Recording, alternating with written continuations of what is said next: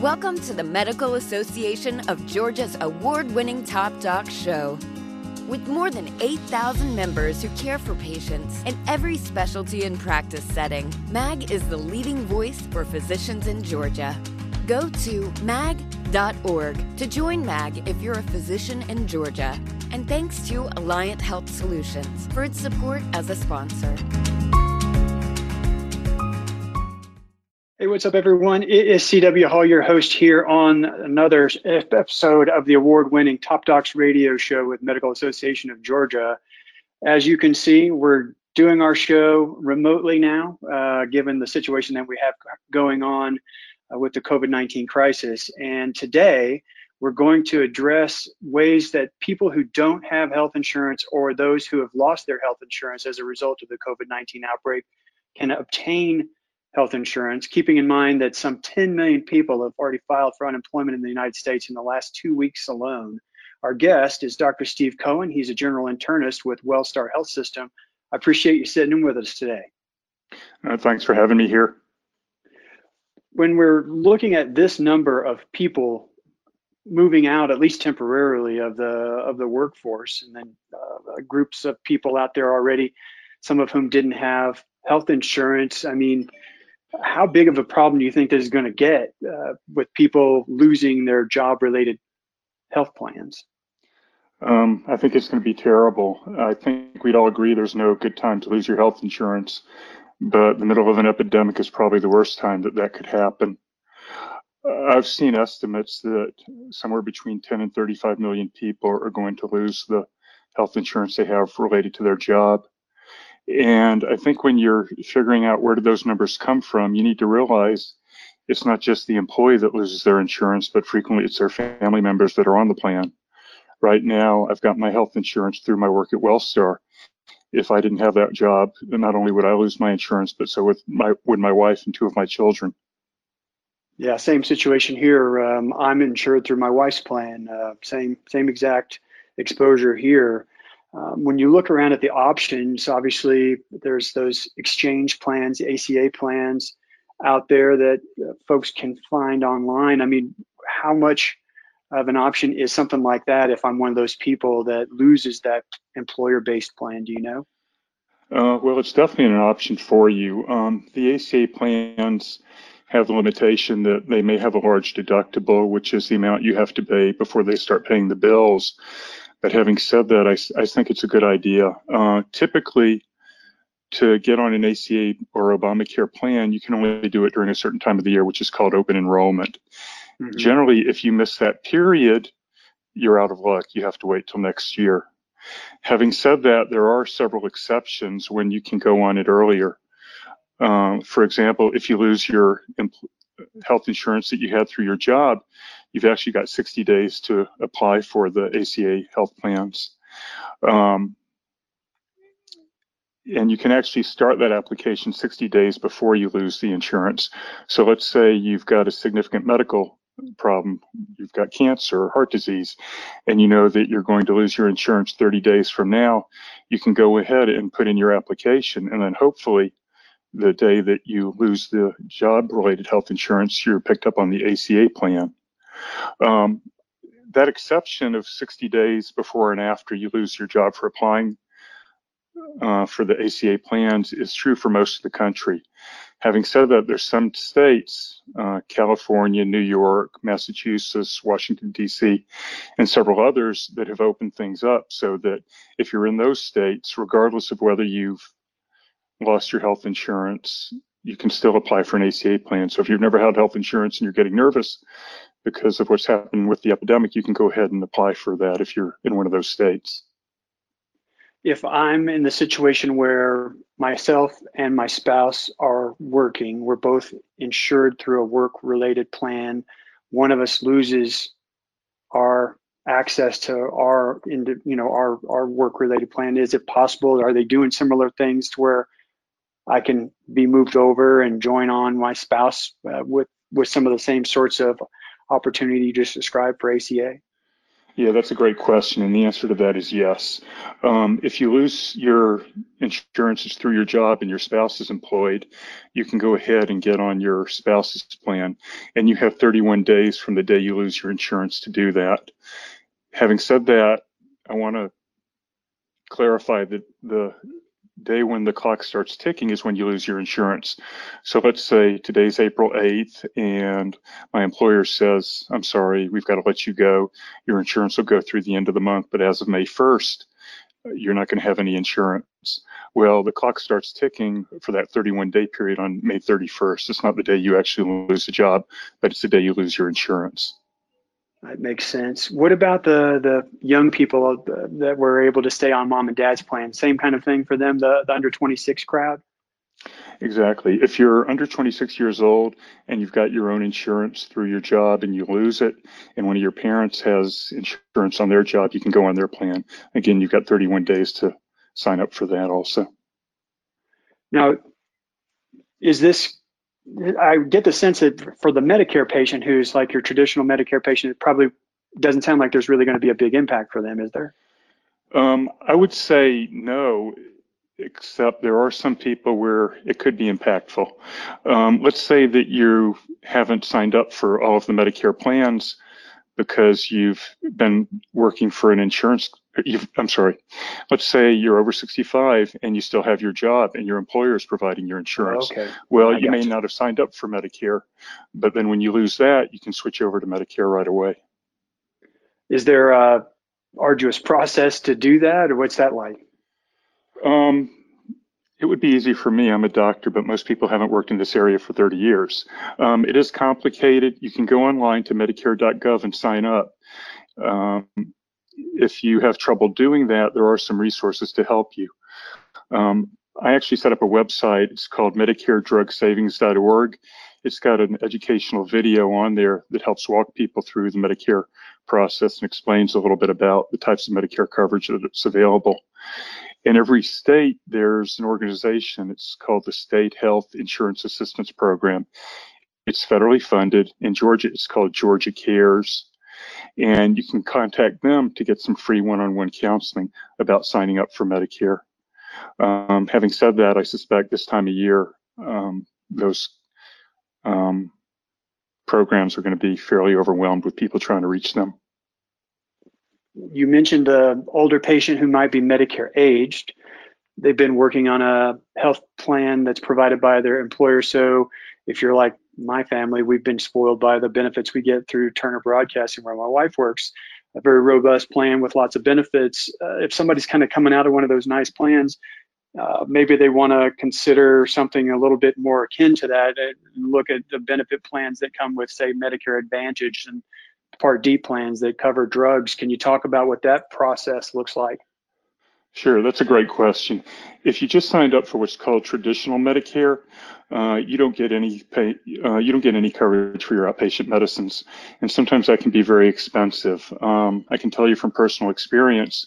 Years ago, my mom uh, got a prescription for a pill to take for her lung cancer. Uh, the cost of the prescription was seventy-nine thousand dollars a year, which most people probably don't have in their bank account sitting around. Um, you can sign up for a Medicare D plan. Just think D for drugs, and that'll help pay for your medicines. Uh, if you, there's an alternative to that, you can sign up for something called a Medicare Advantage plan. A Medicare Advantage plan is like an HMO. It covers the doctors, the hospitals, tests that need to be done, and it also pays for medicines.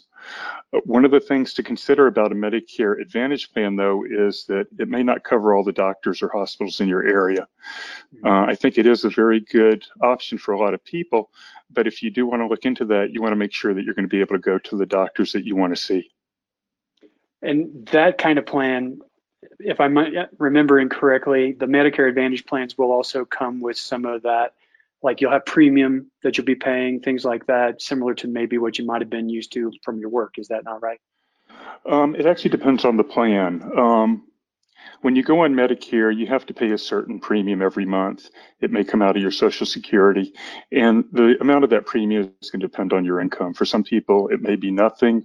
For some people, it may be hundreds of dollars a month. The Medicare Advantage plans and the Medicare drug plans also vary in the monthly premiums that you have to pay. Some of them may have a zero dollar monthly premium, so it doesn't cost you anything extra. Some of them, may have an additional premium.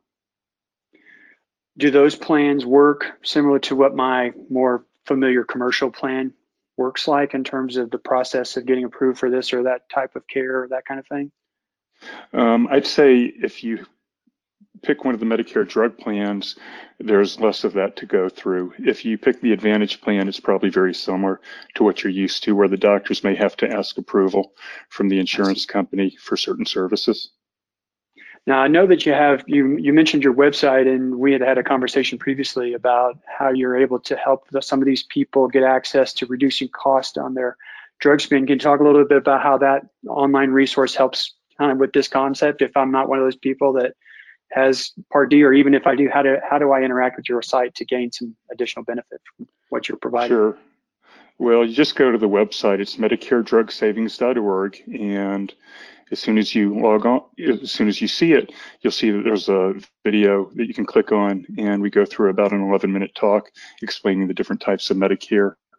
Uh, the reason I think that's valuable is that when you're going for a plan to pay for your medicines, the cost of the plan is going to depend on what medicines you're taking. So let's just pretend you and your wife are now 65 years old and you're taking your medicines for heart disease and diabetes, and she's taking medicines for her breast cancer and glaucoma. Well, the cheapest plan for you is not going to be the cheapest plan for her. And the reason for that is the different plans one plan will cover one medicine, the other another plan may not cover that medicine. They may charge they may charge different copays, which is how much you have to pay for the medicine.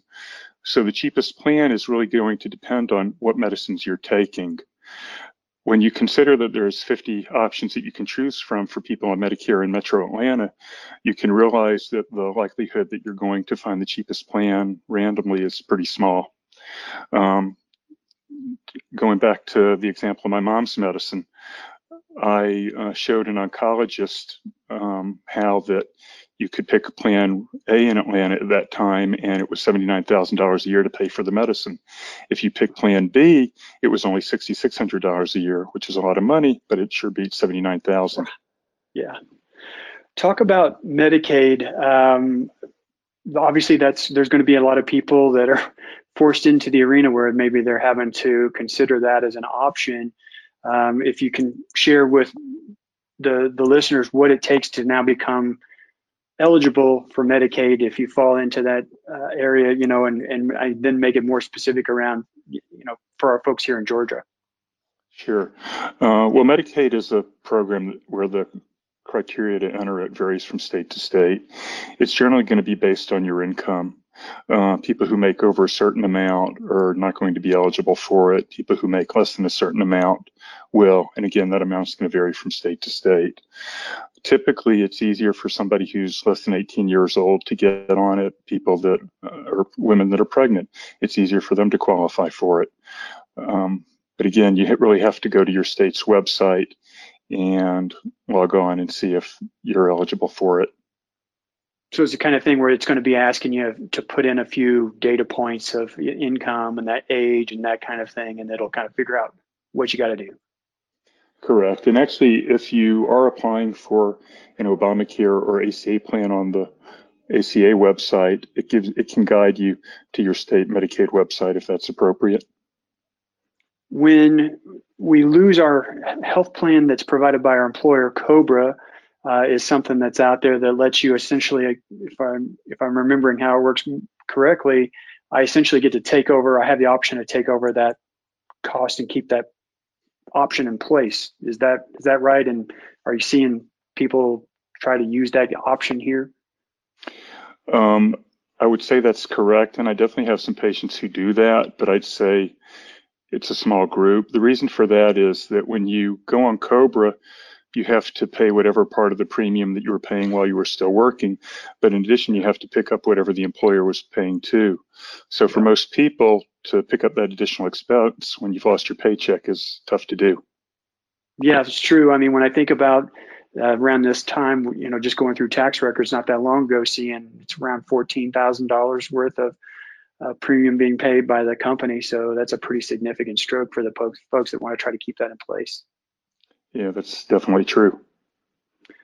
Um, sounds like timelines are important. Can you talk about those, you know, high points around you? You know, you mentioned there's some deadlines that that that start running when certain things happen. You want to cover those timelines again for the for the folks so they can really make sure they have those. Yeah, thanks for asking that because that really is important. If you miss the deadline for taking advantage of one of these options, you're stuck. You just can't go back and say, oops, I made a mistake. Can I get on it now? The answer is going to be no. If you want to go on an ACA or Obamacare plan, the, you can start applying for that 60 days before you lose your insurance and up until 60 days after you've lost your insurance. If you want to go on a COBRA plan, you have 31 days after you lose the insurance. No, I'm sorry.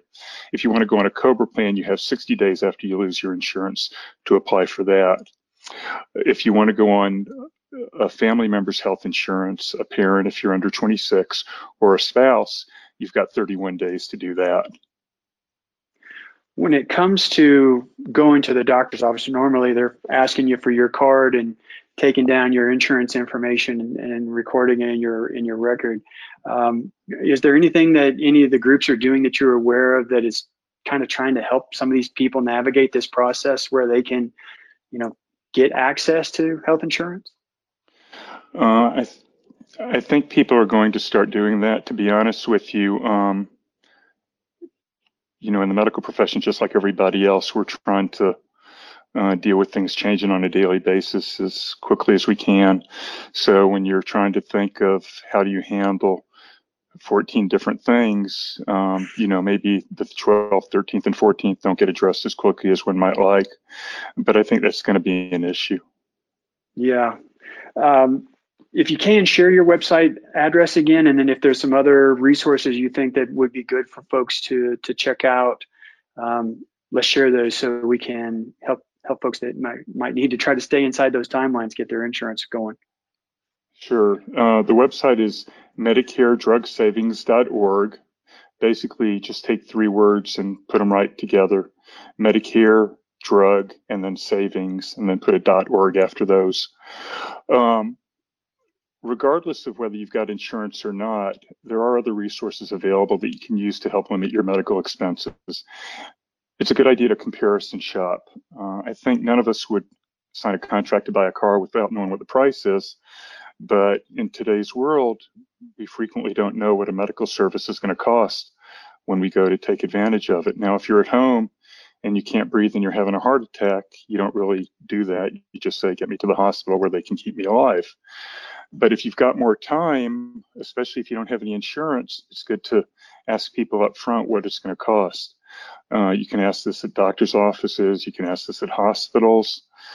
Um, if you need to buy medicines, you can comparison shop. There was an article in Consumer Reports where they looked at the cost of five different medicines at various pharmacies.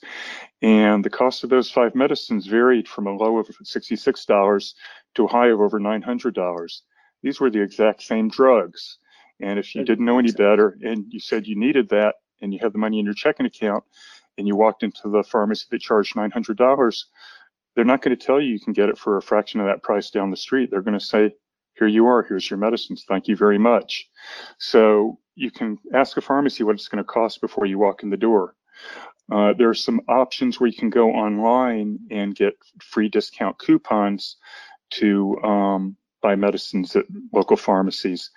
Uh, there's a Georgia drug card. There's also goodrx.com, which a lot of people have used. I actually sometimes have patients who are able to get cheaper medicines by using those coupons than they could even by using their insurance, which is kind of crazy.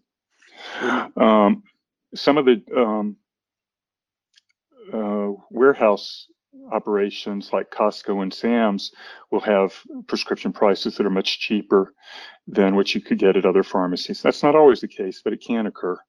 Having said that, you can go to these pharmacies without being a member to get a prescription.